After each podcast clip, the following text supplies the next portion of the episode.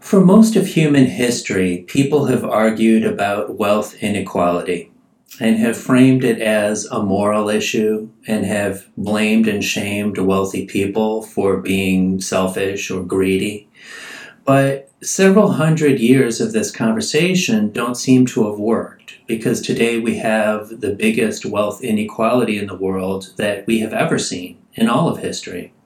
And so it's time for a new conversation about this, one that recognizes our existential threats to humanity, which could make civilization fall apart on us. And amid these existential threats, we have to deploy resources effectively toward these problems, or else. That's the new conversation we need to have. Today, to unpack this and think about it, is with us John Lefebvre who is a really smart, eclectic guy who has its own, his own personal experience with wealth, having uh, made a lot of money years ago and lost a lot of money and given away a lot more money. Um, he has a really interesting, unique perspective that can help us think this through. Let's dig in. This is the joy of saving the human race, where we try to get the world to cooperate it's so the human race can avoid some urgent global problems that could mean the end of civilization and cause lots of suffering around the world. But also, we just want to have a good world that we enjoy and we can feel proud of. We are not just citizens of our own countries, we are citizens of the human race. Let's learn to manage ourselves responsibly. Let's help the human race act like it wants to last for a while. I think humans are awesome, and the human race is worth saving. There is no time to waste, so let's do this.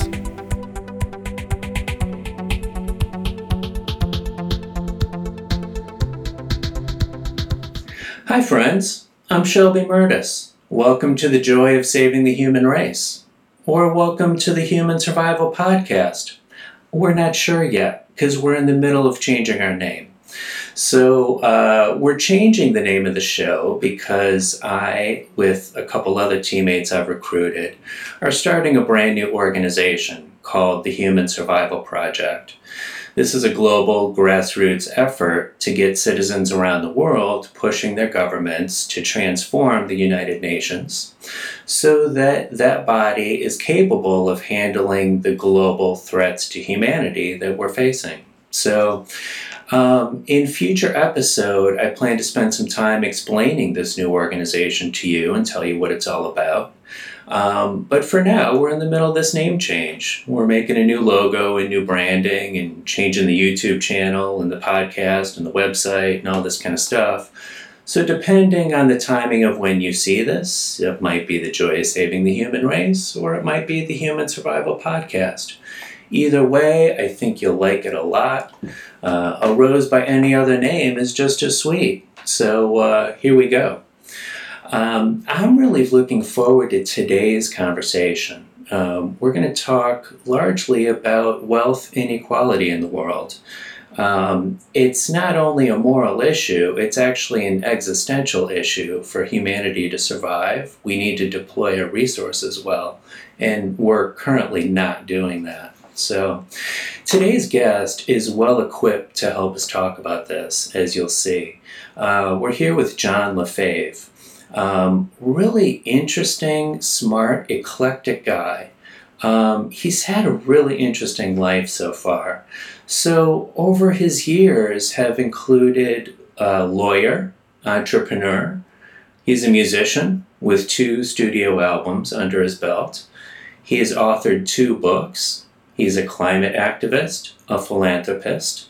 Uh, he was a co founder of DeSmog.com, which does investigative journalism to counter misinformation that's out there about climate change and other environmental issues.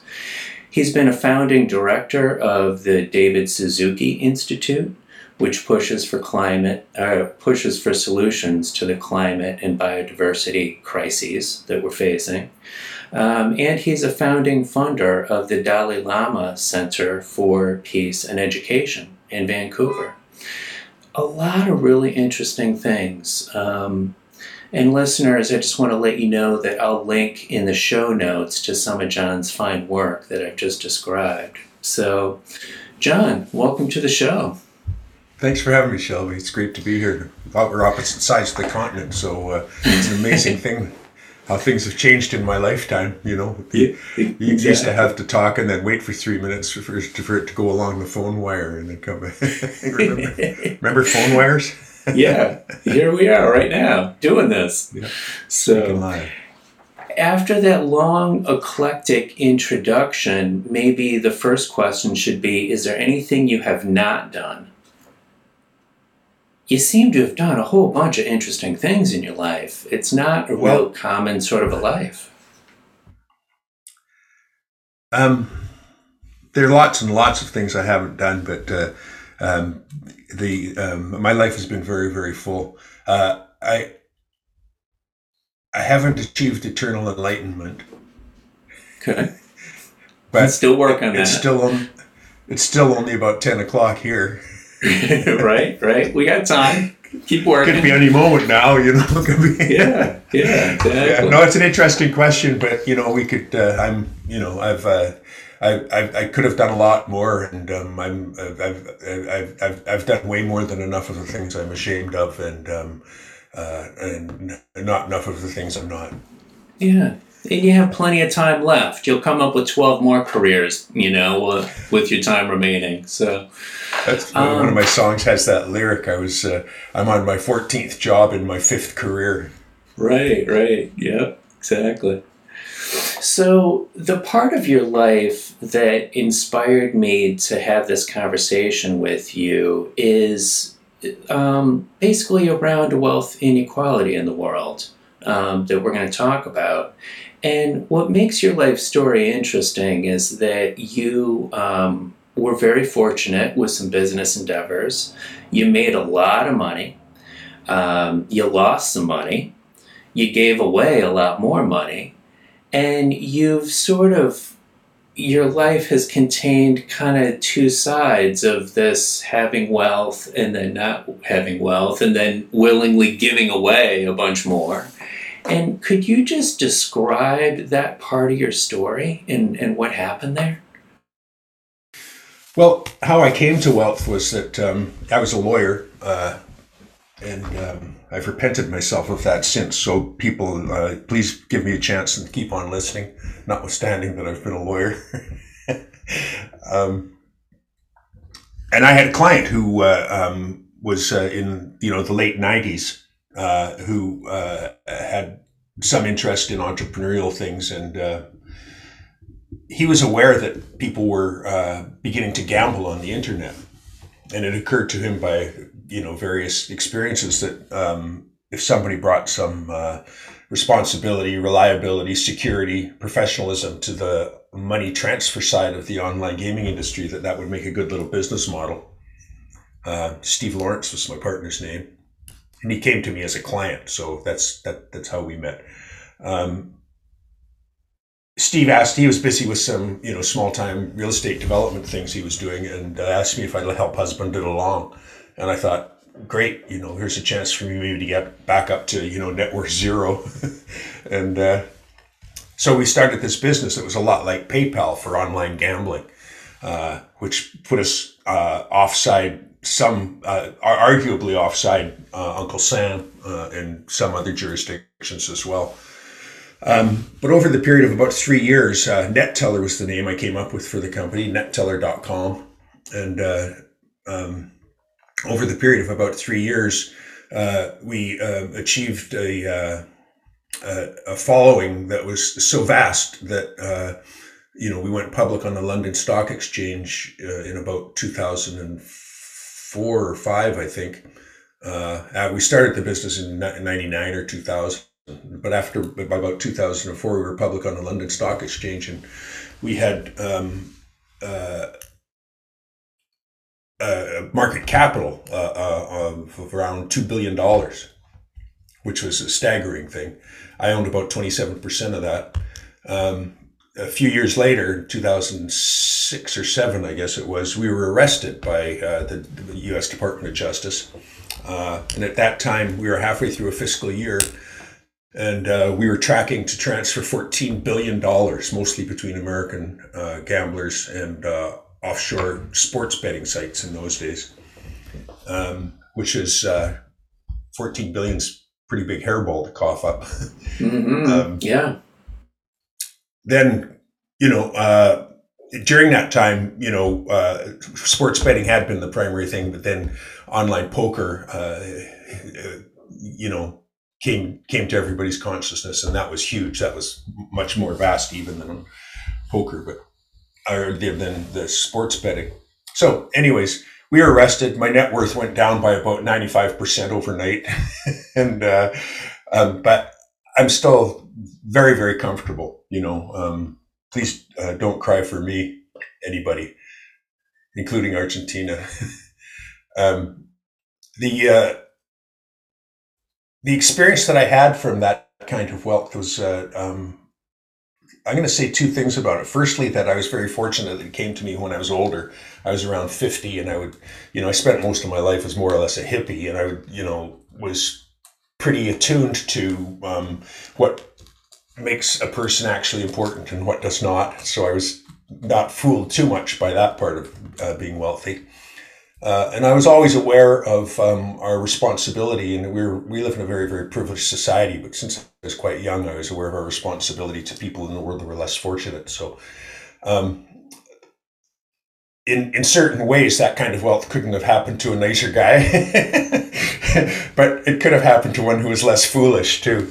And I I did waste quite a bit of money, but. Um, I, I gave away as much as I wasted, and, and, and more so. When I was when I appeared at sentencing in New York, uh, His Honor heard from my counsel that uh, for my attorney that um, up to that point in around 2011, I had uh, I was able to verify well over 50 million dollars in, in, in gifts. Um, some portion of that were to, were to tax, was to tax deductible charitable organizations, but I, am going to say uh, Shelby that I think more than that was not. It was just you know money to people who needed it and couldn't reach financing other ways um, it was a great blessing for me. You know, I was uh, the payoffs of, of generosity are vast. You know, they're wonderful, and uh, they um, I got them in spades. And you know, since then, I've been trying to encourage other wealthy people to uh, to experience that that high too. Money's a little bit like dope. I read this in a book. I don't know anything about it personally, right? but you know, you the, the, the more of it, the more of it you get, the more of it it needs to make you high. exactly. Yeah, you're just looking for and, the next dopamine hit. And I, I was um, I was pretty attuned to that, and so um, I was able to treat it with a bit of nonchalance. And uh, people were kind of amazed by that, but uh, it was easy for me because I'm, you know, at, at, at any given time there, I, it was hard for me to foresee ever having to work again, you know, with that kind of money. And, you know, and that still is my outlook. You know, I'm, I'm 70 now, Shelby, and I'm, uh, you know, you're supposed to say, oh, you don't look 70. And then you don't look um, 70. that's very good. um, I'm, I'm quite comfortable and probably will be for the rest of my life. And I'm, I'm not the man I used to be in the sense that I can't be as, uh, um, uh, you know, um, generous uh, uh, but you know, I still have you know a few thousand dollars for anybody who needs it. right, right. Um, and and and take great joy in that. You know, it's um, it's a uh, it's a blessing and a curse, but a little bit, bit a little bit less of a curse for me because I wasn't too hypnotized by it like some wealthy people are. Yeah, yeah. You know, with this conversation, um, with this work that I do, wealth inequality is just a big part of it because that dynamic seems to be a driver of so many of our existential threats that humanity faces. And I want to jumpstart a new sort of public conversation about it because I think often when these issues around like the haves and have nots come up, it's framed in this moralistic sort of way that people have argued about for centuries. I mean, go back to the Bible, and Jesus was railing about like wealthy people and, and being unfair with it. And we've had this same like moral conversation for eons. and it hasn't fixed anything. Like here we are still with the widest wealth inequality the wor- world has seen. And so that conversation somehow doesn't seem to be working. And what I would like to focus on is the fact that now humanity is facing these existential threats like climate change, the destruction of nature, you know, more pandemics are likely in the future. Um, there's advanced technology that is harmful. Um, there's the climate driven migration that is likely to happen and be incredibly destabilizing. And so, all these critically important things might really unravel society and make everything fall apart. Yet, we're not spending the resources on them that are necessary to solve the problems. So, we go to solve these problems, and our politicians say, well, no, we can't. We can't afford it. We don't have enough money. And the best our society has pulled off seems to be some intermittent charity by some wealthier people, but we're just not putting the resources where they're needed. So at the same time, we have these horrible threats, but there's plenty of money in the world. Like, there's actually not a shortage of money, it's just all being held by certain people. So this is the kind of new conversation I'm hoping to inspire. Um, am I on track here? I mean, would you Oh, yeah. agree with this? Do you want to adjust my thinking at all, or Uh, maybe, maybe in a in in, in, a, in a way, um, I think uh, I think we- I think wealth is infinite. Uh, you know, I've, I've, I've, and I've and I've been over this with some pretty um, uh, uh, old style liberalism, free free free enterprise capitalist libertarian sort of fellows, and they agree with me that you know that. Um, uh, wealth is as uh, is as infinite as is human creativity. You know, uh, and you know it's it, it, is growing at a at a, at a, at a, a rate that um, uh, that outstep outstrips our ability to spend it. Um, I think implicit in the way you framed it, uh, Shelby, is um, kind of a, a maybe a notion that uh, re- resolving those things is dependent upon the will of the wealthy, and and and uh, that's partly true. Excuse me, but the I think the true answer to the problem that you've identified is uh, um, is more public than that. It's more uh, general. It's more community than it is uh, on the basis of in, individual principles. Um, I encourage wealthy people and everybody else to be as generous as they can because the payoff is so um, uh, immediate and uh, long lasting.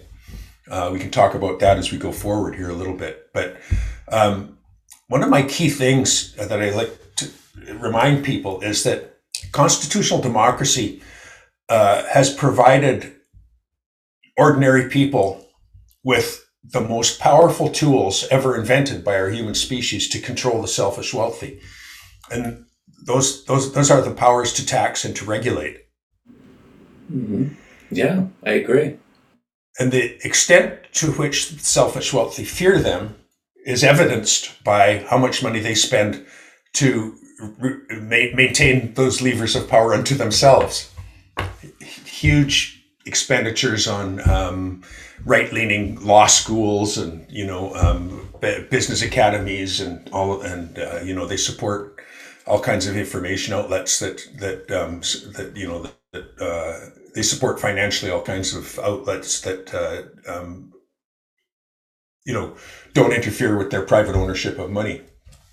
Um, every time we have an election in the West, I'm going to say North America and probably all of the West, there's this 35% that always shows up no matter what. And it's the selfish wealthy and all of the people who um, uh, suckle, suckle at their breasts.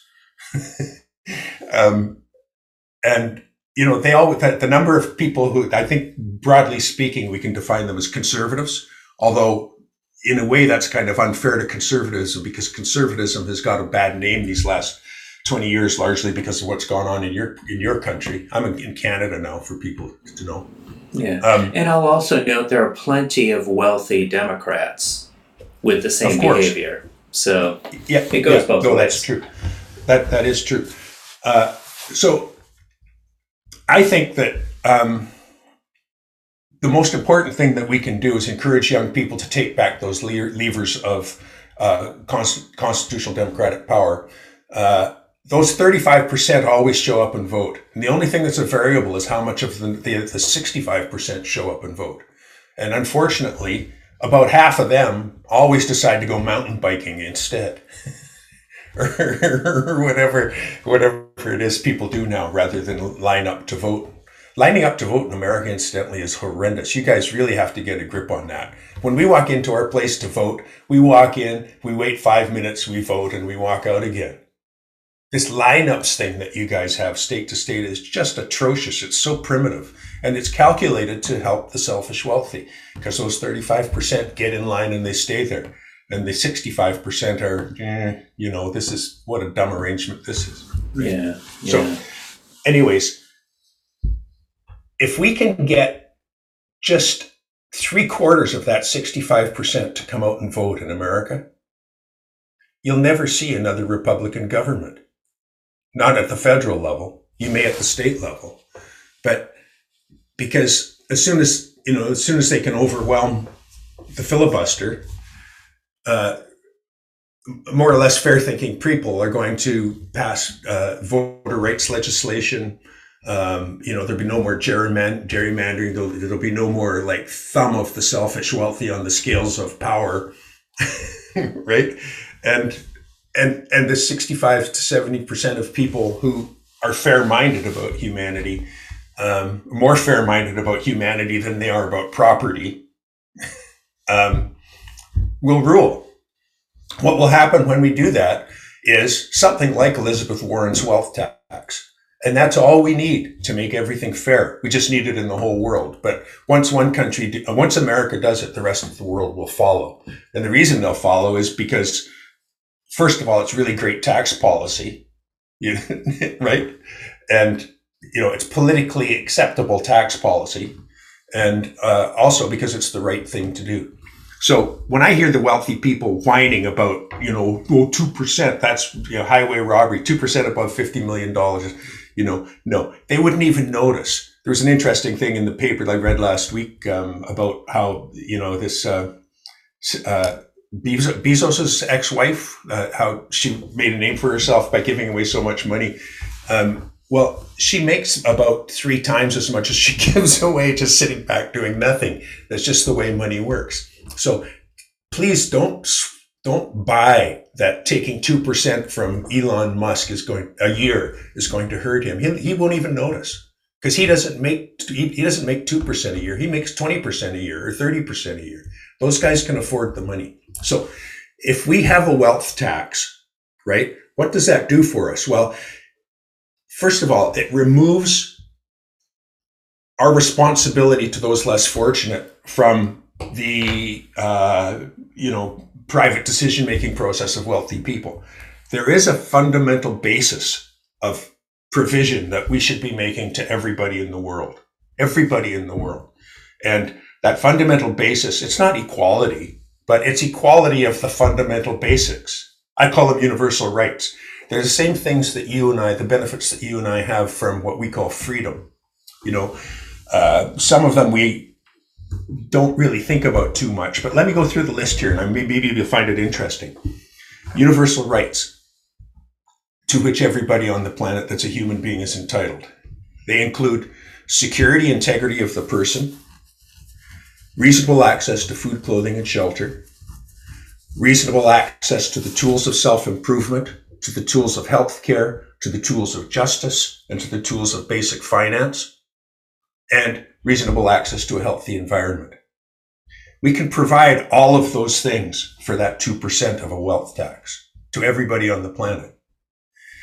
When we do, then a number of things will happen, but the most important thing that happens will be that the people who have the vote in democratic countries are going to understand that that power is in the in, in the hands of right thinking people and it will get mound, landslides of support we'll get voting at the rate of 90% because all of the people whose lives are developed.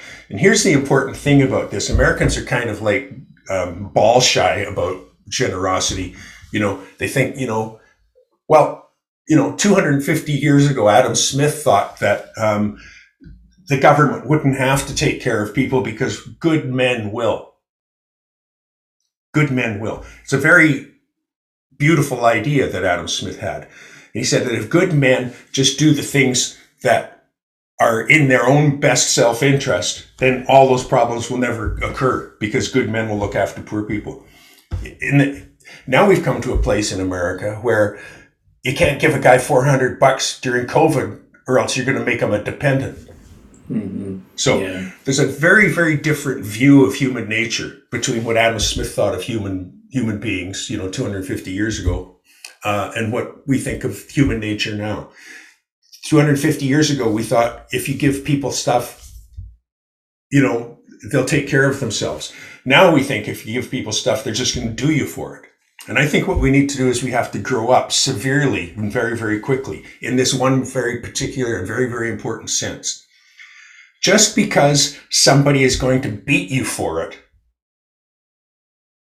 you know, say 20% of the people are going to beat you for your generosity, 80% will not.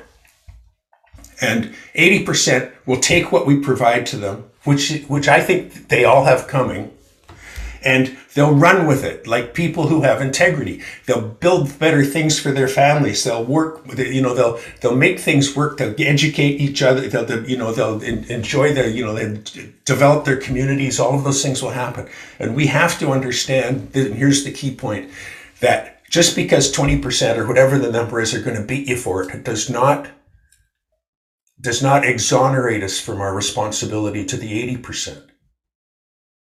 So let's get over that and let's understand. Let's try to imagine again that five, you know, uh, you know, eight people out of 10 that we're generous with, eight people out of 10 that we're generous with are going to be responsible and grateful and make something of themselves when we give them the education, the access to health care, the access to basic finance and all those things. Some of us are going to beat it, beat us for it, but that's life. That's the way that that is human nature. About some number of us, 10% or 20% of us are irresponsible, you know. but well, that irresponsibility does not forgive us our responsibility to the remainder. Yeah, yeah. And there are multiple ways to redeploy those resources. You know, so there have been in recent years some really interesting programs that have just given poor people money directly you know, either in the US or in, in poorer countries. Um, instead of going through various social programs and such, it's just here, have some cash, make your life better. And, and data from those programs shows that people use it really well because they have actual needs. They don't just sit around and not work. They don't waste it. They don't do drugs. They don't, you know, all the things that people um, say they're going to do. They actually use it responsibly and move their life forward, you know. Um, but then there's also the many sort of collective needs that we have. I mean, on these various existential threats, we're not going to solve climate change if poor countries cannot afford solar panels and wind turbines and electric cars like other countries can. Or we're not going to save nature from destruction if poor people have to consume nature to make a living. You know, like in Brazil, they're just tearing down rainforests because they're just trying to make a living and feed their families. You know, that's a poverty driven thing or we're not going to solve pandemic threats if we can't have basic health care in poorer places of the world where people can't get vaccines or other treatments or you know it's like these these poverty issues it's not just bad and wrong it's dangerous because we're not going to solve these problems otherwise you know shelby here just pausing this fine conversation with John for just a moment. Um, fast forward a couple days, I'm editing this episode, and I'm realizing that I wish I had inserted into the conversation just a little bit of data, so I'm going to do that now. I want you to know this data so that you have a sense of the scale of the large wealth inequality in the world that we're talking about. So, one uh, data point is that the richest 1% of humans in the world own almost 46% of the world's wealth. 1% of the richest owning 46% of the world's wealth. Now go to the other end of the scales, look at the poorest people in the world. About 55% of the poorest people in the world own about 1% of the wealth. That 1% of the wealth is shared by 55% of the world's poorest people. So we know that in the places where those poorest people live, they're going to be underfunded and unable to handle the costs of dealing with our existential threats to humanity that threaten all of us. Another data point 10 of the the 10 most wealthy billionaires in the world if you pool their assets they'd have about 1.5 trillion dollars that is larger than the GDP of several countries, even sev- several large countries, including Brazil, Australia, Spain, Mexico, Indonesia. These are large places. And so those 10 men own more than the entire annual economic output of each of those countries. So zoom in for just a sec on Brazil. Brazil contains most of the Amazon rainforest, which is critically important for its own sake because nature is good, but also in managing our climate. We desperately need that rainforest to stay intact so that it can absorb carbon dioxide from our atmosphere.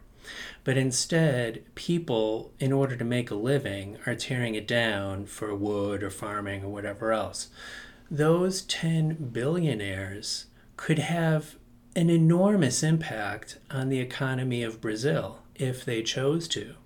Those 10 billionaires could choose to buy the rainforest. They could hire all those people who are now destroying it to instead protect it at an even better wage than they're currently making. That's what those 10 people could do if they chose to. But they're not here we are. All right, back to the conversation. I think uh, our young kids these days, we're, we're giving them a, um, a, a really good experience about what happens with selfishness, what happens with ignorance, what happens if, if, if we let selfishness and ignorance reign.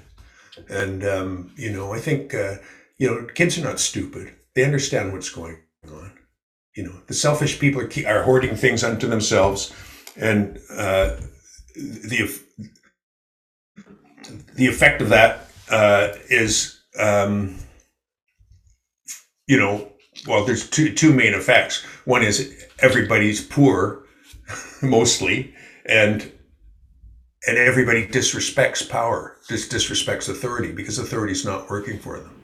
Yeah. But that will all change as soon as we embrace the authority, make it our own again, and make it work for everybody.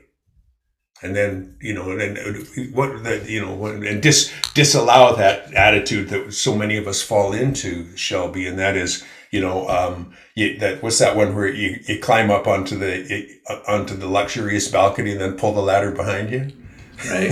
Yeah, that's that's, that's what, what, we happens. should we, we, we should be building more ladders and putting them down there. And the trick the, here's the here's the thing that the wealthy, uh, the, you know, us wealthy need to understand. Uh, that is that our prosperity in the Western uh, democracies has never been greater than when the working people were paid the best. And you know, if Bezos is thinking he's making not enough money yet. The way for him to make more money isn't to hoard it. The way for him to make more money is make more well-heeled customers for himself. Mm-hmm. Yeah. And when we start being generous with that 2% of the wealth of the selfish wealthy above 50, $50 million, um, those guys, instead of just making 18% a year on their billions, they'll be making like way more on their billions, way more than 2%. That's for sure. That 2% could not be spent better by them than invested in the human relations, the, the human resources of, of, of, the, of the people in America first and the, and the whole world uh, beyond that. Uh, you know, there one one of the fundamental um, principles of conservatism is uh, the uh, accumulation and uh, elaboration of property, right? Um, one of one of the most, for sure, one of the most important uh, elements of property is our planet. And every every good conservative knows you don't degrade the, the capital for, for for operating profit, right? For operating, you know, you you know you don't you don't degrade the planet. You you know you you you have to keep your car in good shape if you're going to be a taxi driver, right? We have to keep the planet. But even more Im- important aspect of capital uh, than the planet, Shelby, is the human resources on the planet. And if we fail to develop those human resources, say, say if 80% of our planet is not developed as human resources, which is not a bad guess right now compared to the way you and I are living, um, you know,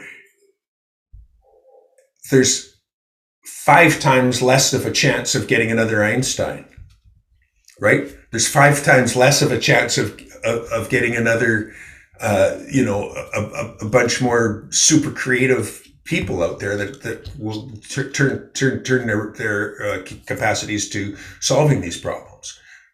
When we develop the human resources, we also develop wealth because those people will, you know, somebody who all the best they can do now is, um, you know, uh, scrape some food out of the ground in, uh, you know, in Somalia. Um, we develop their resources and they they can start doing um, Somalian folk tales in in in like uh, graphic novels online, and you know sell them for 35 cents or whatever it is and make a living and, and you develop your own human resources. Yet that is developing wealth. Remember productivity? There used to be this word called productivity. You know keeping 80% of our planet's human resources undeveloped is certainly not a productivity move. it's quite the opposite of it, really. Well, we're so, in an age you know, where we need everybody to be as smart as capable as smart and as capable as possible. It's like all hands on deck right now. All hands on deck. all serious things. All crew and pull, and, and and in really good shape, pulling on the oars. Yeah. Everybody yeah. pulling on the oars. And, that's, yeah. and that and we're and that is going to happen. And and I think the reason I'm so confident about it is just because the alternative is so evident and uh, the the result the you know the the the effects and the failures of the of the alternative are so evident to us all now. Partly because of this process that you and I are indulging in now, is you know uh, instantaneous communication across the world. I'm really fascinated by what's going on in Ukraine with this minute to minute reporting about you know each death and, you know, we didn't used to do that. But that, and that's because the media used to kind of, well, you know, it's not, it doesn't sell, it doesn't sell Nescafe very well, right? But nowadays it's different because the, the, you know, the main media outlets uh, don't have a monopoly anymore. And so we're all watching what's happening. And Vladimir Putin is facing something that he never really anticipated, and that is a world of people who know who's lying and who isn't in the instant, right? And he's he's in deep trouble now. And what we're I think what we're watching is the unraveling of um, the, the, the basis of power that those guys have, including China. You know, people know what's going on and you can't stop, particularly with this internet now, right? We've got all these these young guys are smart enough to, you know, the Great China, inter, uh, uh, uh, um, you know, wall of uh, uh, of uh, IT is um, not effective because nobody knows better than young people how to beat firewalls.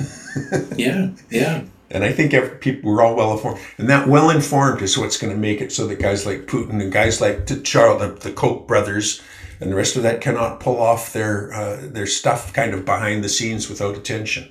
And it's a wonderful thing to see. And I think all of our children now are going to be watching a what's going on, and b getting really great suggestions about how to deal with things. And I think you know, for us to for us to to re, re, retrieve the levers of democratic power and use those two awesome powers, the powers to tax and to regulate, to control uh, capitalism, then we've got that's the sweet spot. There's nothing wrong with capitalism. There's only something wrong with unregulated capitalism. There's only something wrong with untaxed capitalism. If we're going to, like George Harrison said so sappily, maybe about 30 years ago, it's going to take a whole lot of money. yeah, yeah. And it is going to take a whole lot of money. Capitalism is a really good way to make a whole lot of money. The only failure with capitalism isn't in capitalism.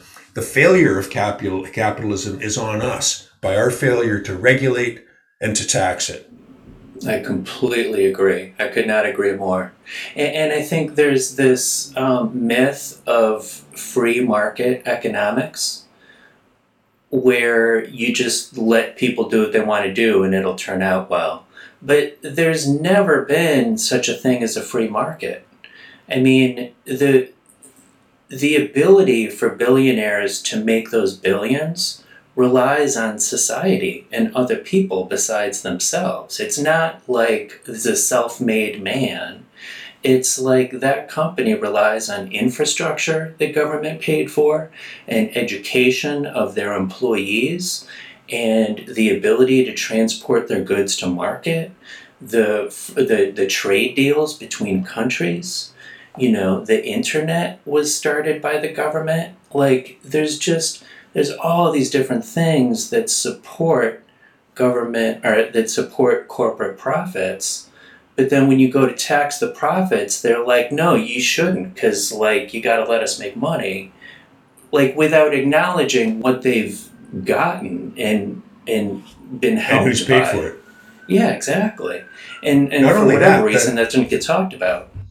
The very system that keeps their ownership of money secure, right? Our our our our, our, our democratic institutions of government, right? are what makes those guys safe to, to, to hoard all this money. Yeah. Right? Yeah. And and that should not be coming free. Right. Yeah. They should be, they should be paying a fee for that awesome service that nobody even mentions, right? But our banking system, our ba- our banking system is what makes it safe for those guys, safe from kings, safe from on, you know, our our military is what prevents people from, you know, Ecuador coming up here and, and taking, you know, all of the money that's in America, right? But that security with which they hold their money is invaluable and free to them. Yeah. Well, and there's a robust, uh, there's a court system, you know, for enforcing mm-hmm. contracts. There's police and firefighters, you know, to protect your business wherever it's hospitals to know. keep your workers healthy. Yeah, there's so many universities to keep universities and high schools to keep you know technical schools to to to train all of your employees on whose backs you make all your money, right? So they they you know there's no justification for them to not support that in very good measure. And it doesn't like once again I'm going to underline this. It doesn't take a lot of money to do all those things. About 2% of that wealth above 50 million dollars you know what? There's uh, what is this? Uh, Elizabeth Warren's wealth tax of two percent on everything above fifty million dollars a year um, would touch seventy-five thousand people in America. Yeah, and I don't need to tell you that that means 340 million 25,000 who it doesn't touch. Yeah.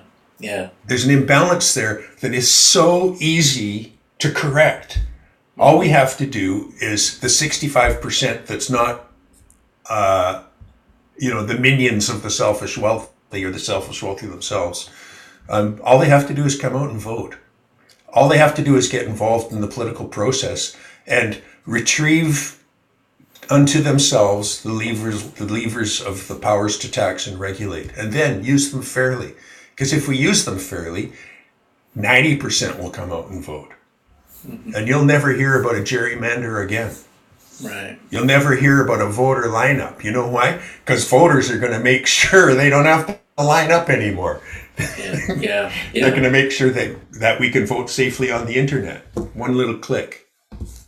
The last thing in the world the selfish wealthy want is us to be able to vote with one click on the internet. because then all those people who used to stand in line are going to actually vote now. Yeah. So we've talked about a wealth tax as a way to, you know, get essential money from here to where it's needed. Um, one of the pushbacks I hear from people about taxing wealth is the idea that wealth is a part of the economic engine. And so wealthy people will say, well, if you tax all my wealth away, I won't be creating jobs, I won't be creating businesses, I won't be investing that in economic activity. Did you notice that leap you just made? Did you notice that leap you just made from 2% to all my money? Yeah, yeah. But that's how if it's you, framed. I mean, that's how I hear people talk about it. You know, that's not my that's, belief. I'm just reporting what people say. But, you know, they make it sound bullshit. like a huge burden. So, yeah. Um, so well, if it we, would we, not actually be noticed by wealthy people, why do they resist it so much? It's just knee-jerk reaction. Yeah. You know, it's like selfishness. It's not lack of imagination. You know, right. if we if we if we go down that road, it'll never stop until all my money's gone. Well, yeah. that's not right. Yeah. It'll stop at two percent. yeah, yeah. Because that's all we need. And we just have we just have to re- retool our thinking about that a little bit. The problem when those guys we waste all of their you know it's kind of like wasps. How much how much time in our life do we spend worrying about wasps biting us? And then how many times have they actually bit us? a couple times. you know, and that's that that's well a couple, yeah, but that's mm. that that's the sort of thing that these wealthy guys are doing. They're making that wasp argument. You know, if I if you know if you let one wasp bite me, then they're all going to. Yeah. and then it's not. It's just not. It, it, it's not. It's not a supportable, rational argument any longer. Yeah. You know, I think. I think, and the, the and the answer for most of them is to encourage them to think of the productivity that they'll be creating in the in human resources. Uh, and, and, and, the, and the way to do that is to ensure them that that's what we're spending the money on. 20% of the wealthy will never buy into that. And that's why we have to use the powers to tax and to regulate, to force them. We don't like the idea of force, do we? Yeah, but 80% of the wealthy people we won't have to force. If we charge them 2% on their ta- on their wealth over $50 million, they'll just pay it. And 20% will argue about it and we have to litigate with them and take it and freeze their stuff and do all do all the things we're doing. And I don't, you know, the, the other thing that they'll say is, well, then I'll, I'll just go to France. But guess what? France will like this idea too. And they won't let it go on in America for one year without it going on, without the whole EU doing the same thing too. And then you're down to, well, you know what? If Charles Koch wants to go live in Moscow, let him. But most of his assets are in North America and we can freeze them we're watching right now actually something that's really, really instructive about the way our future is going to be handled. And that is this astonishing leap that we've made with using the international banking system to bring force to bear on rather than military force. And we're going to, what we're going to, what we're watching is the future. What we're watching is the way that we're going to force uh, uh, miscreants to get back in line. Mm-hmm. Yeah, I totally it's, agree. It's, it's it's very encouraging to me to see how quickly, for instance, how quickly Sweden, uh, Switzerland, decided to step away from their tradition of uh, from their tradition of um, uh, neutrality. For the Swiss banks to say, you know what, if you're as big a prick as Putin, we're not going to support you anymore. We're going to open our books on you, right? And because they know well enough now that there are only about 175 people in the world they need to do that to. yeah. all the, all the rest of them will be happy to bank in Switzerland. For you know, there's a lot of people who don't bank in Switzerland now because Switzerland has been so uh, amoral about. Um, you know how you know Jewish wealth was treated after the second, during, and after the Second World War, and you know, and all, all the, the, sort of criminals that they've they've harbored there. And Switzerland is realizing that you know they don't need that to be prosperous, and it's a wonderful thing to see. It's a wonderful thing to see how uh, you know Putin can't you know use his credit card. right. Right. Yeah. Well, these economic tools being used right now, my hope is that everyone will understand the capability of using these for other problems to be solved in the world. I mean, to be used as a general tool to reduce military conflict and keep bad people from doing bad things, but also these tools can protect the climate and protect nature. I mean, there should be economic sanctions for tearing down a rainforest that is needed for our future safety or to protect the oceans or to stop over consuming nature you know in, in horrible ways.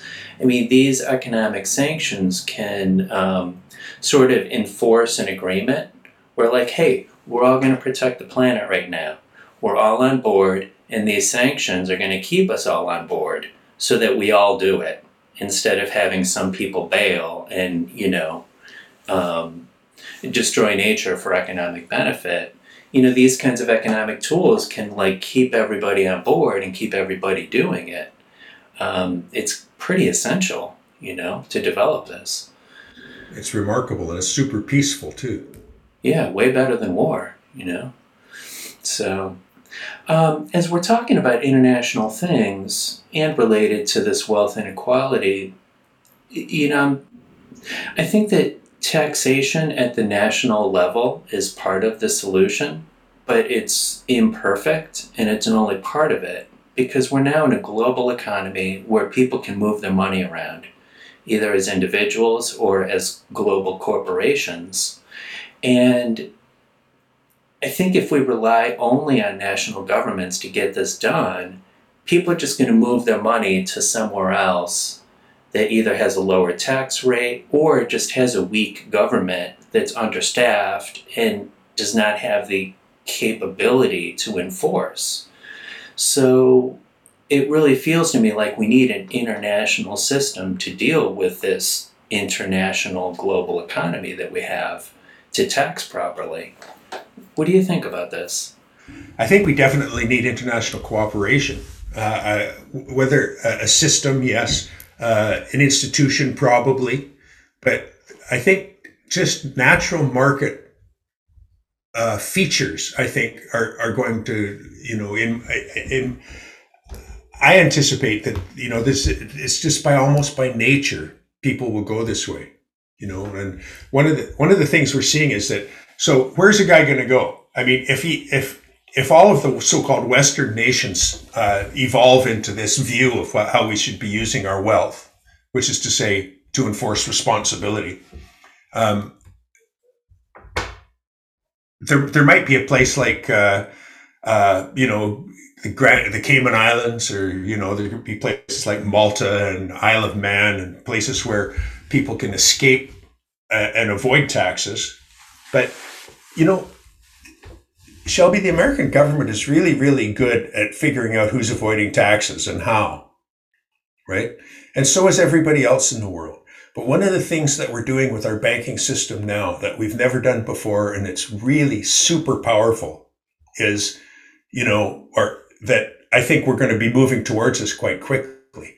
And that is saying to a bank like the banks in Cyprus that the um, that the uh, oligarchs love, uh, you know, that are then connected to Deutsche Bank and then are connected to Citibank, right? We all America has to do, and here's how much power America has. All America has to do is say to all of the banks that use the American banking system, if you deal with Putin, your bank will not be able to use the American banking system. We will not let Deutsche Bank use the American banking system. All they have to do is disclose which assets are Putin's, and then they can come back. So, you know, once this, once this, once this shoe drops, the other one's going to drop really, really quickly, because it so makes so much sense for all of the con- the countries in the world to improve their tax collection, their financing, their resources, their you know the cheat to reduce the cheating and and the avoidance, um, and then you know the wealthy are going to be able to say huh, you know what? I'm going to go to, uh, I don't know, Moldova.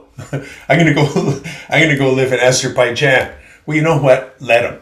But in the meantime, I think American const- uh, I think the American banking system and, and uh, enforcement systems are smart enough to grab all. You know, they, they they won't get away with money.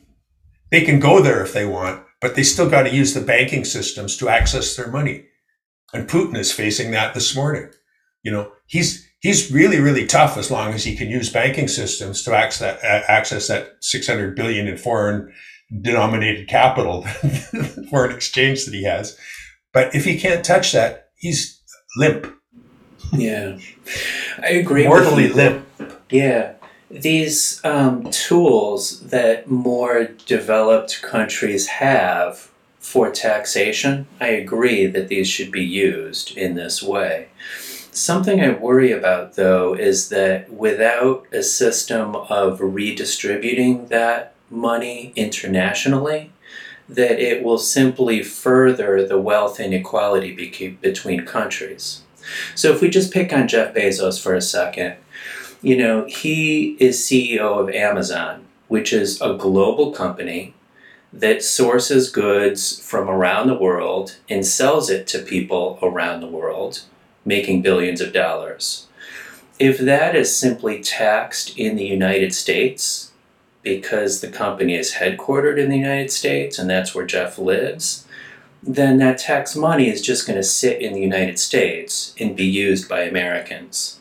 But the money was made around the world including by other countries who really need the money to take care of these existential threats so we don't all die. So that's my worry about relying only about on, on national governments to handle this international situation you know and, and, that's why i would really push i mean one of the elements of a stronger united nations that i want to see and that we're going to push for is to be able to redeploy money internationally to where it needs to go instead of just sitting in a in a country government. Do you think well, we need that? Of course, yeah, uh, of course we do, and I think that you know the world is going to understand very quickly once they start going down this road that um, it's not um, it's not expensive to develop the third world. It's not expensive to develop Malawi. Indeed, it's expensive to not develop them. Yeah. Because we're losing the prosperity that would come from the productivity if, if it was more developed. Yeah. Yeah. Right? And, you know, and when we decide that that's the development is the key, all of a sudden now we've got a million new jobs teachers, doctors, finance guys, lawyers, they can go out to all these countries and help people establish their systems for justice, for you know, micro justice, microfinance, micro education, micro health, all of those things. So we'll travel the world, we'll get to know each other, and we'll all and then then Malawi will be buying stuff from us. You know, I mean, if you want to get really mundane about it, you know, you're you know you go back to that idea I have of um, uh, grooming better customers. but that's the smallest part of it. The biggest part of it is the joy that comes from re- receiving gratitude. When people are grateful, they warm us in a way that money never will or that power never can. You know, I mean, I, I, run, I, I, I run into people frequently who I've forgotten about a long time ago who tell me I, I saved their lives what do you mean you save your life? Well, you know, my daughter got in an accident in Ecuador and we couldn't medevac her out. You gave us five thousand dollars, and now she's you know a professor at Yale, right? And and I go, wow, you know, or you know, my kid, my kid's uh, you know playing in play, play, playing the cello in Cincinnati, you know, in the orchestra, and I go, wow, is that right? Because you know, we helped seventy five teachers here in Western Canada, music teachers, you know, and one of the some of their students, you know, it's just so, you know that, and then when you know when I get news like that, Shelby, it's that that it makes my day in a way that making a few thousand dollars never did.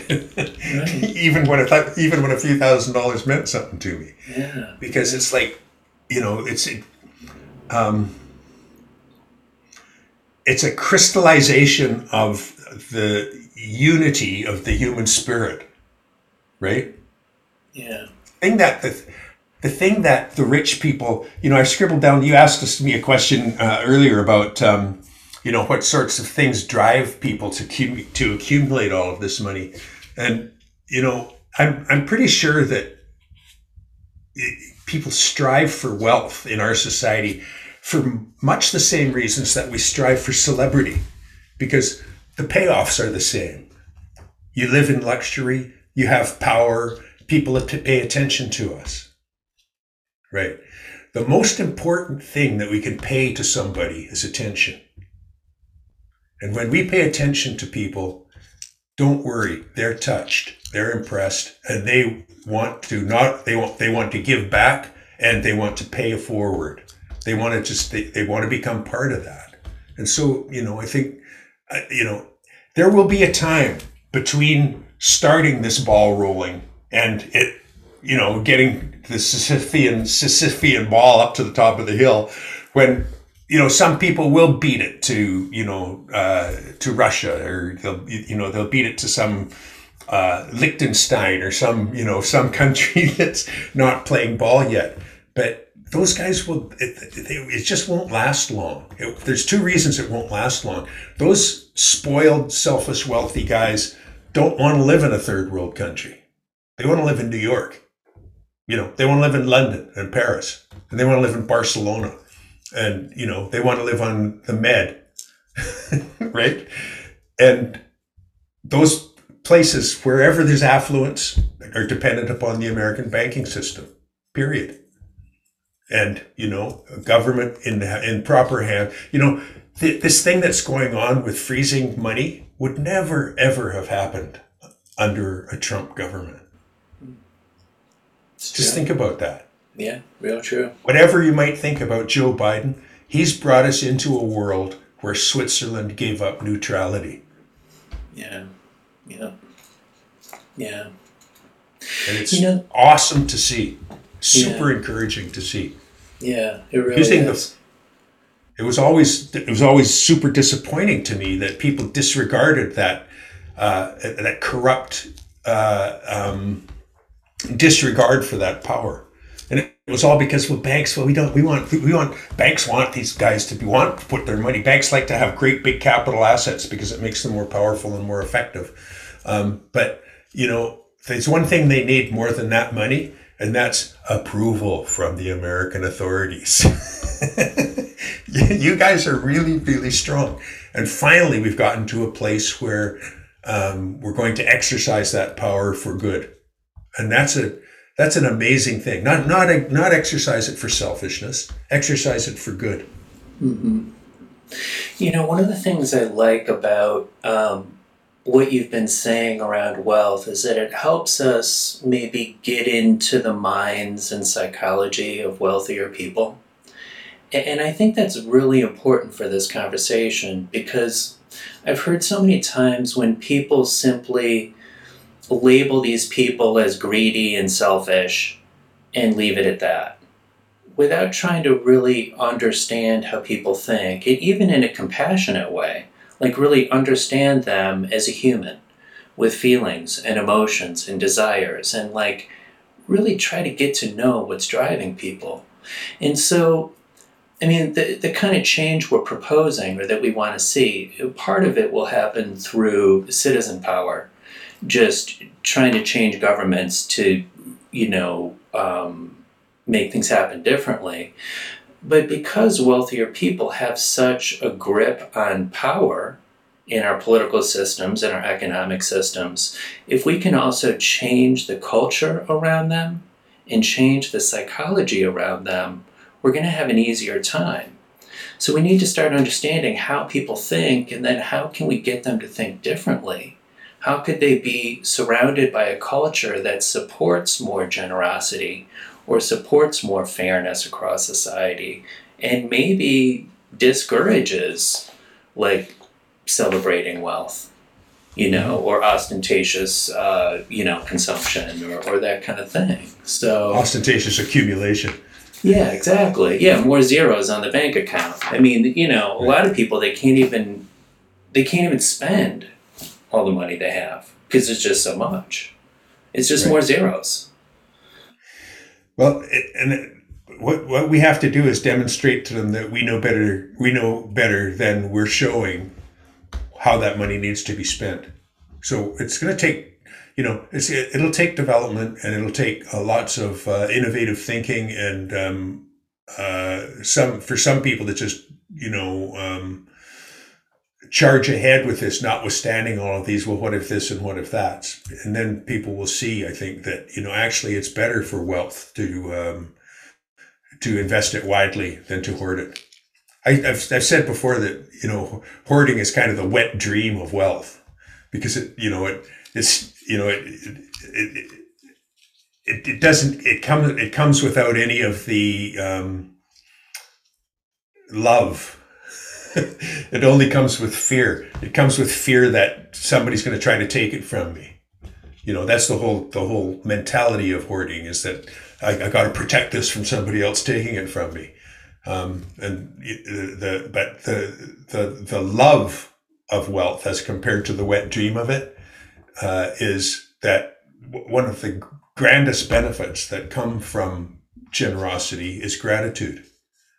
The dividends of generosity is gratitude, and gratitude makes for um, super responsible uh, communities.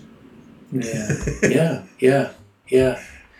Yeah, there's this this tension I feel because um, I want to support more generosity by people with wealth to just share it with the world for good things to happen.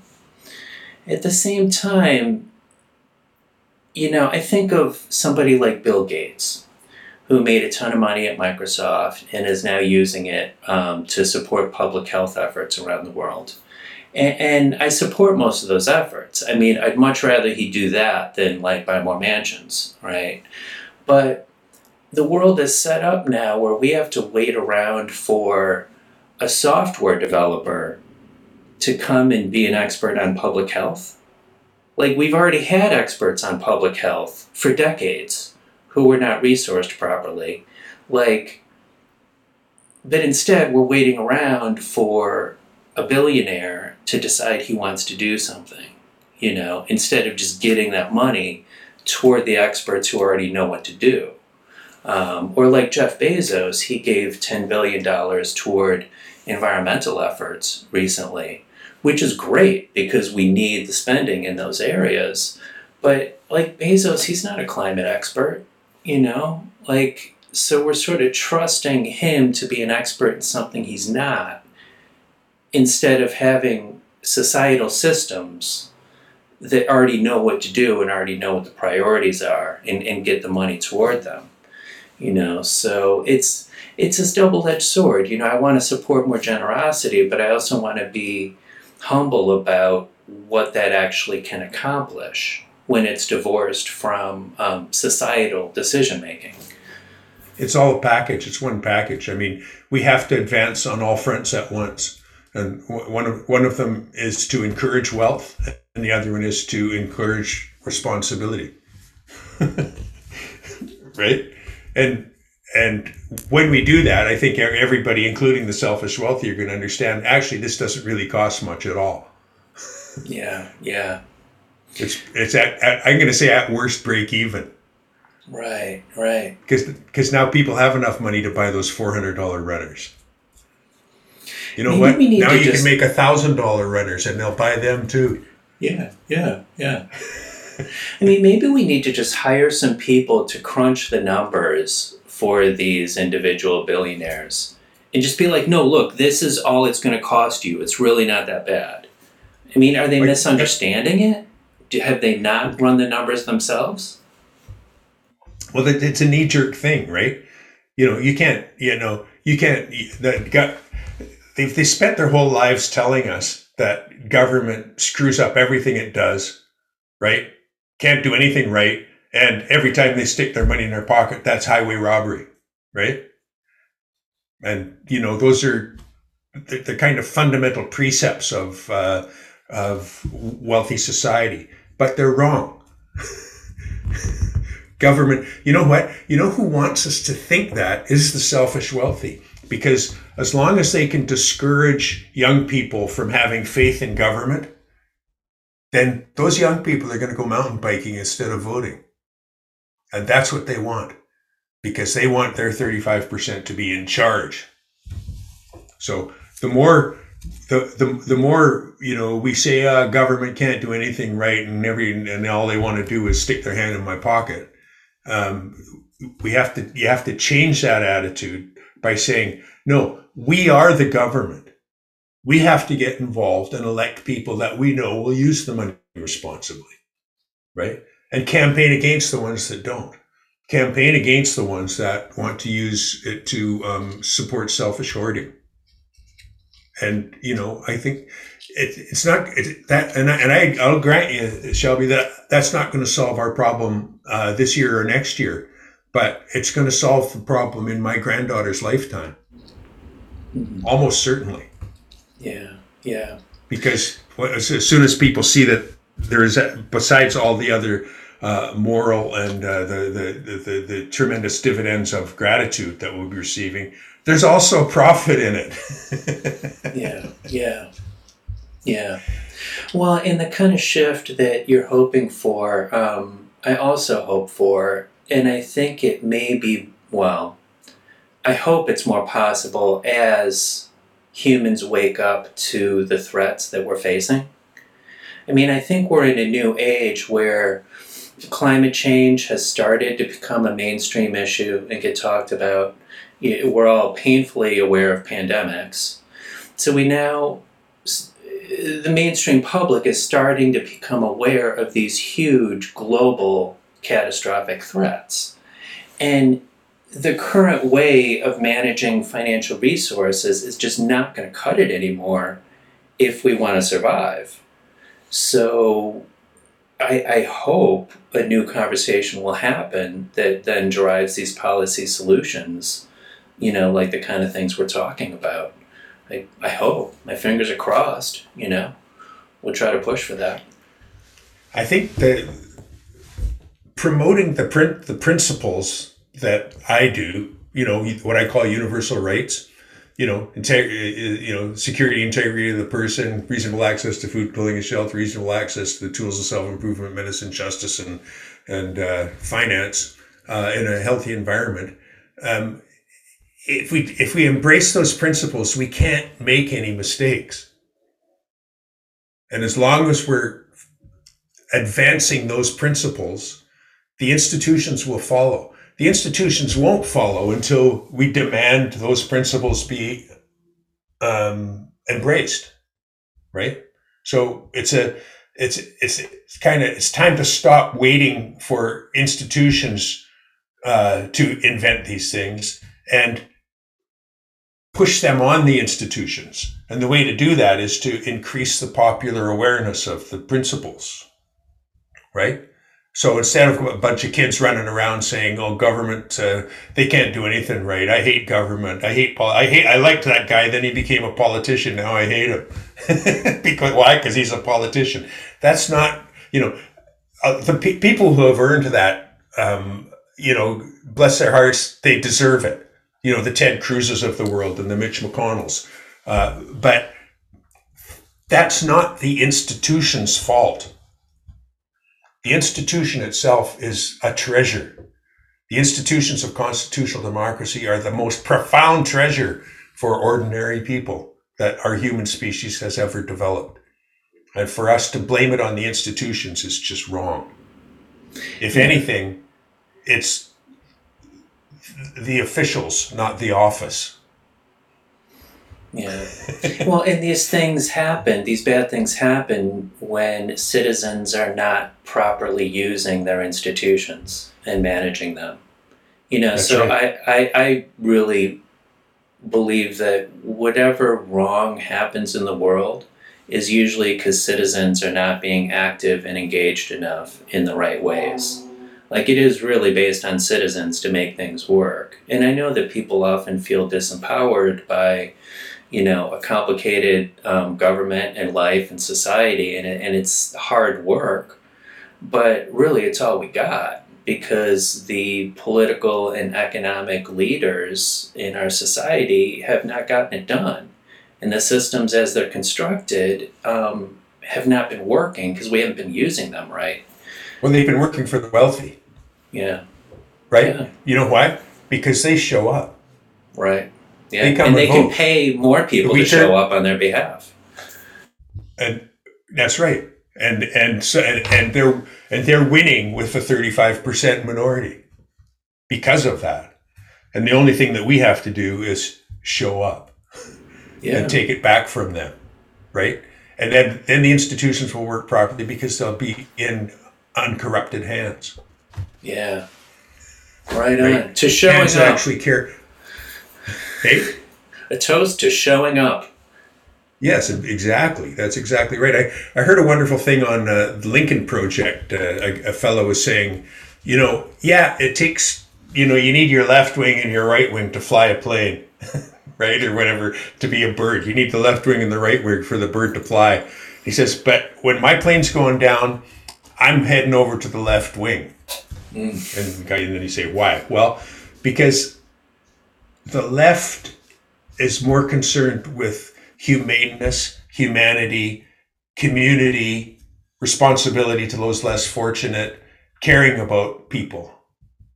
People. The left cares about people. The right cares about property. We do need both wings. We need to own our property securely, but we can't be blinded by that. We have to remember if we if we're staying on the right wing, the, the plane's going to crash because the left wing's going to be starving. right? And you know, here's here, here's another metaphor that I that I like to describe this. Here's and it's why we have power over China. If China alienates the West, which they are in danger of doing now by chumming up to Putin, um, they what they have to. I know they realize this. I don't think I don't think their support for Putin uh, is is uh, durable, uh, and I think they know it. But because if we do what we can do, I mean, without us, China is a shopping center with an empty parking lot. And they need us a lot more than we need them. We can make little doohickeys, right? They, they only make them cheaper. And they got to play ball with us because they need a full parking lot at their shopping center. And so you know this economic reality is the way that we have, we have to relook at the at the whole the whole big picture because you know those are the powers that those are the powers that we sh- that we will be if we're going to advance civilization by adopting these principles that I promote those are the powers that we're going to use to enforce it hmm. yeah yeah yeah well, and what you're describing is the growing interconnectedness in the world. You know, we have a truly global economy that's tightly connected in, in all our various countries. Because it's so interconnected, we can't really do it without each other anymore, at least with, not without a lot of hardship. And so we have to manage this shared space in a different way. It's not just about like what's best for my country or what's best for me, but it really is a shared space. It has to be maintained as a shared space, and we just haven't been. Mm-hmm.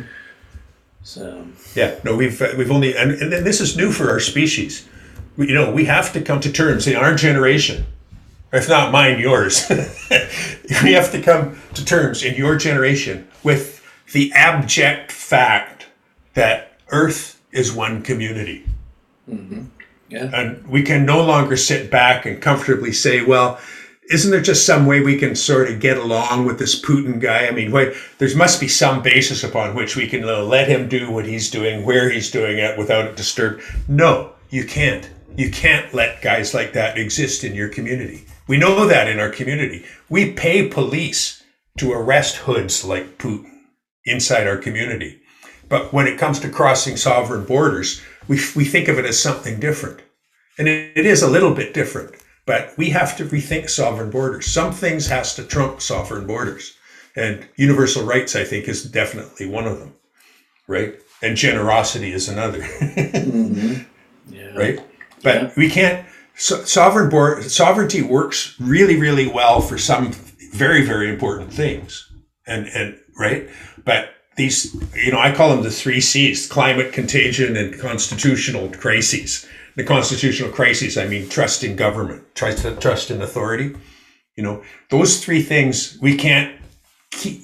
You know, just consider our own community and forget the rest of the world because then guys like Putin show up and guys like Putin do what guys like Putin do. And there is no getting along with them. If we let them get away this time, I don't have to say what I'm going to say next. What's next? right, right. And there will always be something next for a guy like him.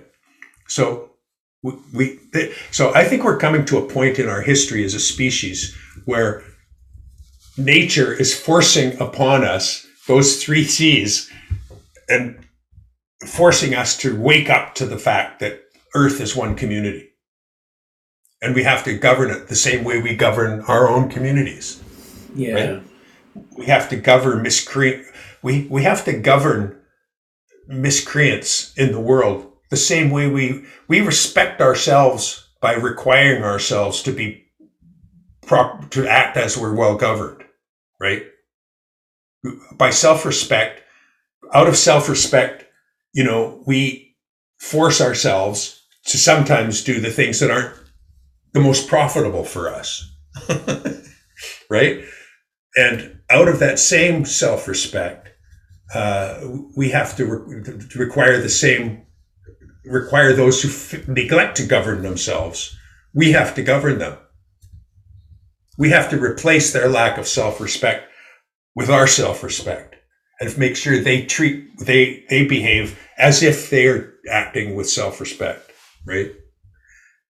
And um, you know, it's it's it's just a natural way that the planet has to go because the alternatives are so evident now to everybody else. It's not maybe a next contagion, Shelby.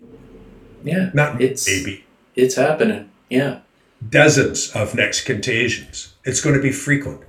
Yeah, right. Yeah. It's going to be frequent, and and you know, because you know we've we've with with, with all our jetliners, you big old jetliner, you know, um, they we're uh, we, we've we've we've developed a virus delivery system that is global. Yeah. And yeah. and so it, it, it, and that requires a global response. Yeah. You know, we've we've developed a um, we've dealt we've developed uh, uh, an energy system that has global implications and it requires a global response, like you say. And yes, we need to develop institutions, as you promote, uh, to um, evolve into those responsibilities because they are the responsibilities that you know. You know, if if we're going to take care of our capital, right? Our capital is Earth, and our capital is human resources on Earth. We have a responsibility to take care of it. We have to embrace a whole new view of what it means to be um, a citizen on Earth. Yeah. And these yeah. ideas have been talked about for at least decades. You know, in terms of like building a stronger United Nations, supporting more world cooperation, and, and it's often been seen as like, this is what we should do to have a better life for ourselves, which is all true. But now we're at the point where it's really an existential thing like this needs to happen now or else everything's going to fall apart on us because we have such powerful technology and our economy is just so intertwined with everything and we're just so globally interconnected that if we don't manage that everything kind of goes to hell on us. So it's really this new time for a new conversation about it that's beyond just being a happy family together. It's like we want to continue. so it's time.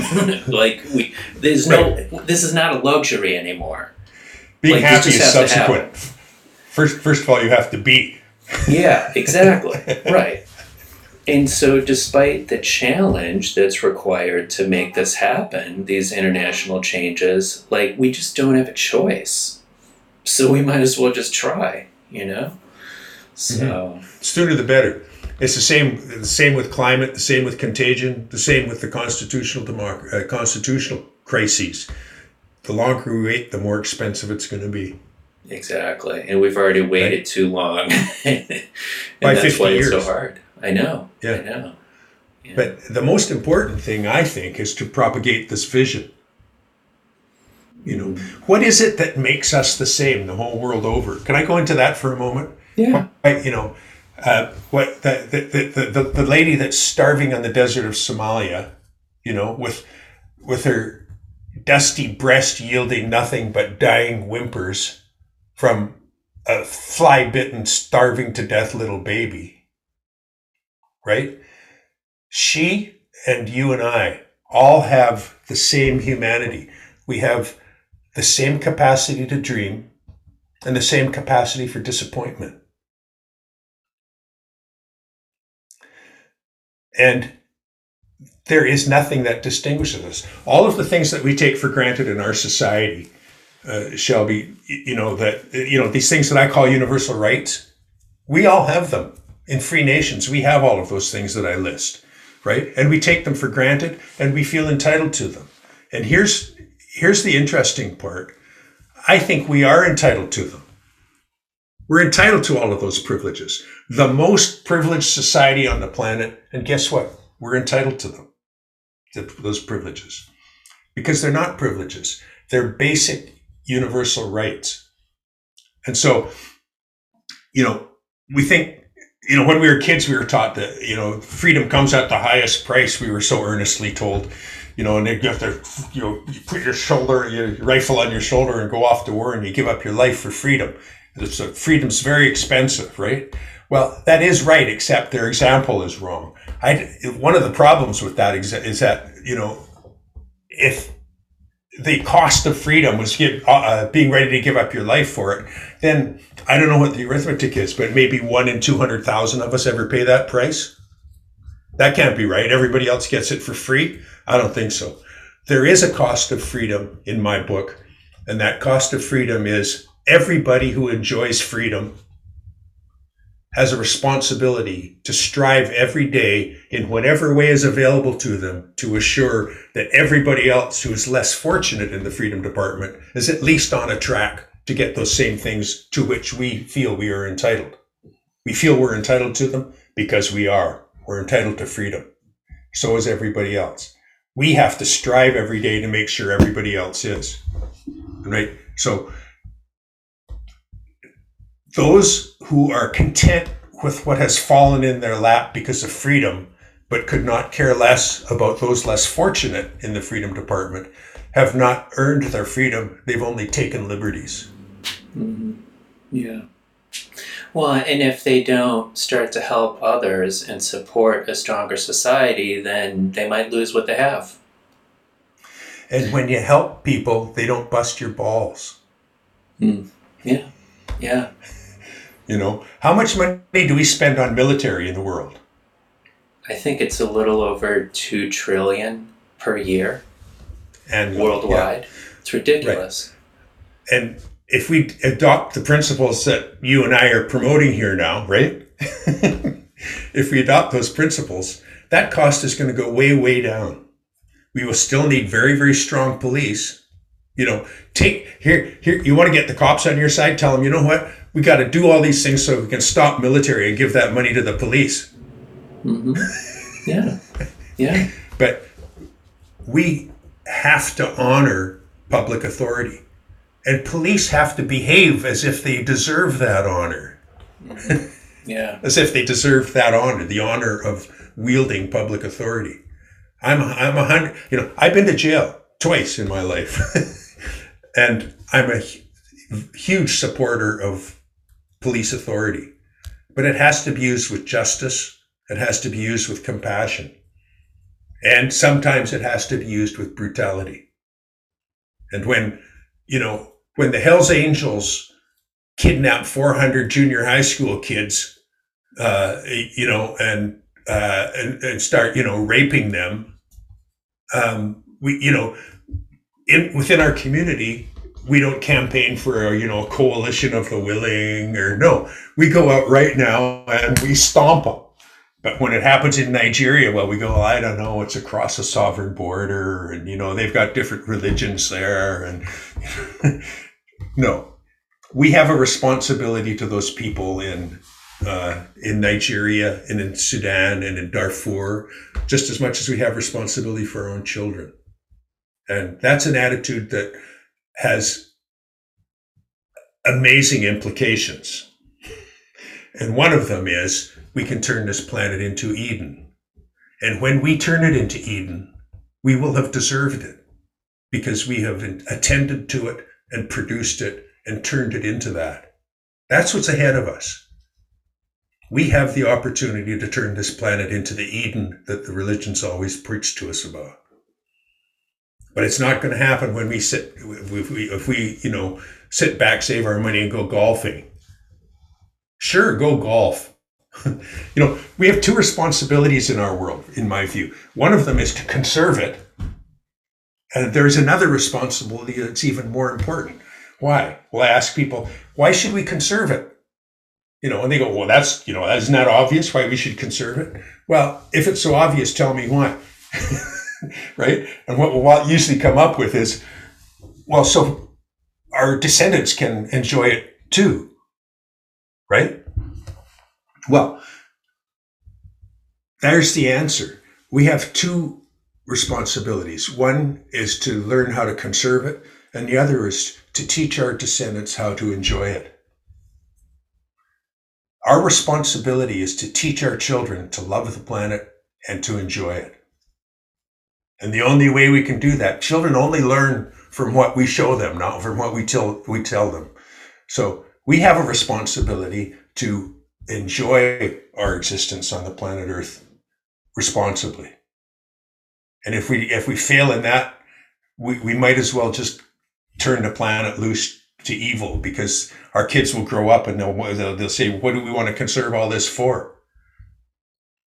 Well, so after you work all day, you go dance.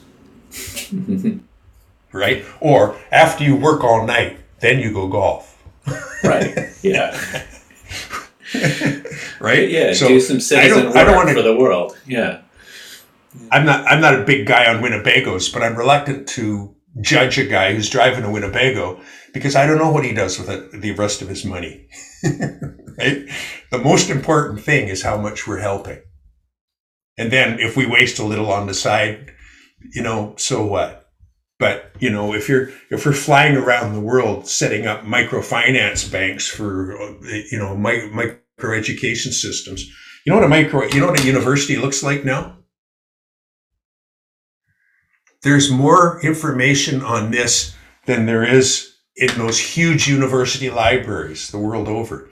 I had one fella tell me there's more power in this little phone than in Rockefeller Center. You know, for for for you know call it content production. Mm-hmm. Yeah, we're in a new world now. We're in a new world, and we can bring everybody along to exactly the same level of security and comfort that we take for granted because we should take it for granted. The only thing that we're failing on is bringing everybody else along with us. And there'll be so much joy that we get out of that love, gratitude, positive uh, a positive snowball rolling down the hill, a snowball of positivity. and we started this conversation was pushing the Sisyphean rock up the hill. Now we're going to shove the snowball of love down the hill and watch how it grows. mm-hmm. Well, and all that love and goodness is so much better than the product you can buy. You know, like the dividends so are way more valuable. Yeah, yeah. Well, John, you have been really generous with your time, and I've been really enjoying this conversation. Um, is there anything that we've missed? Are there any last thoughts that you want to share that we might not have hit? Let me let me go here. It's kind of back to the same thing that what makes us um, uh, one society, which, which makes us all together. Shelby, the part of us that dreams at night with almost infinite creativity, uh, infinite poetry and meaning, meaningfulness, all that, you know, detail, memory beyond all, you know, um, imagination, really. That part of us that dreams at night does not go to sleep when we wake up. But when we wake up, we allow it to be distracted by all of these thoughts that come through. You know, I've got golf on Saturday and I haven't got my shoes clean. Oh, I need some new strings on my tennis racket. And I got Sherry's coming over for supper on the weekend and we don't have vegan food. You know, we've got to get enough money to go down to the club this, you know, and all these, oh, I haven't paid my tax. I got to send a letter to my accountant, all these things. And as soon as these ideas come into our mind, we, you know, succumb to them. And what I would encourage people to do is understand that those thoughts that we fill our minds with in the daytime, most of them are responsible. They're responsibilities. Most of them are important things, but they are also one other thing. When they drift into our minds like that, Shelby, they're guests that come to the house without phoning first. you know, they just drop by. They're clients that don't have an appointment. And so just for half an hour in a day, treat them like that and just sit quietly and let that part of us that dreams at night, let it out in the daytime. And every time I do that, something beautiful arises within me. An answer to the problem, a wonderful new way of phrasing things, you know, a, a, a wonderful new ma- magic thing. I look out the window and I see a kingfisher fishing and I'm so attracted, you know, and just, isn't that miraculous all the way his DNA has turned out that this beautiful kingfisher just jump down there and grab that fish. Not that good for the fish, but he's making a contribution it's the cycle to of life. So there's a magic within us that we don't talk about much, but let's give it a name. Let's call it consciousness. Human beings and beings like us throughout the universe are the vessels, the universe is vessels of consciousness. We are the universe's, if consciousness exists in the universe, and it does because it's in us, we are its vessels. This is where consciousness occurs in the universe. We are the vessels of the universe's astonishment. We are the vessels of the universe's love. If it weren't for beings like us, Shelby, the universe would be vastly astonishing for nobody. That's our purpose. Wake up, get astonished, pass it around. Don't forget, you asked me what I want to leave people with. Amen. Thank you. I'm right there with you. Yeah. Well, thanks so much thanks for this conversation. Me. This has been fabulous. I really appreciate it. Um, I'm really, really let- honored to be here. It's a great treasure to have people pay attention to me. Excellent. Very good. And listeners, thank you for joining us. I'm, I'm glad you've been with us today for these uh, important topics. So, and uh, until next time, let's just try to be the best people we can be. We'll talk to you soon. Thanks for listening, but you're not done yet. We can't change the world if we keep the joy of saving the human race to ourselves. Help me spread the word and help this movement grow. Please subscribe to the show, both the podcast and the YouTube channel. Leave ratings or reviews, which encourages others to listen. Share this show with others on your social media. Even better, just tell a friend about it and have a good conversation about the state of the world. These things really make a difference. I hope you can help the show grow and reach a larger audience. I'm grateful for your help. Thank you. And please stay in touch with me. I love to get feedback, suggestions, and questions. Go to the website at joyofsavingthehumanrace.com. At the website, you'll learn more about the show, and you can sign up to get occasional email updates. Thanks to Moby for the show's theme music, and thanks to you for being here. All right, we're done for today. Be well. I'll talk to you soon.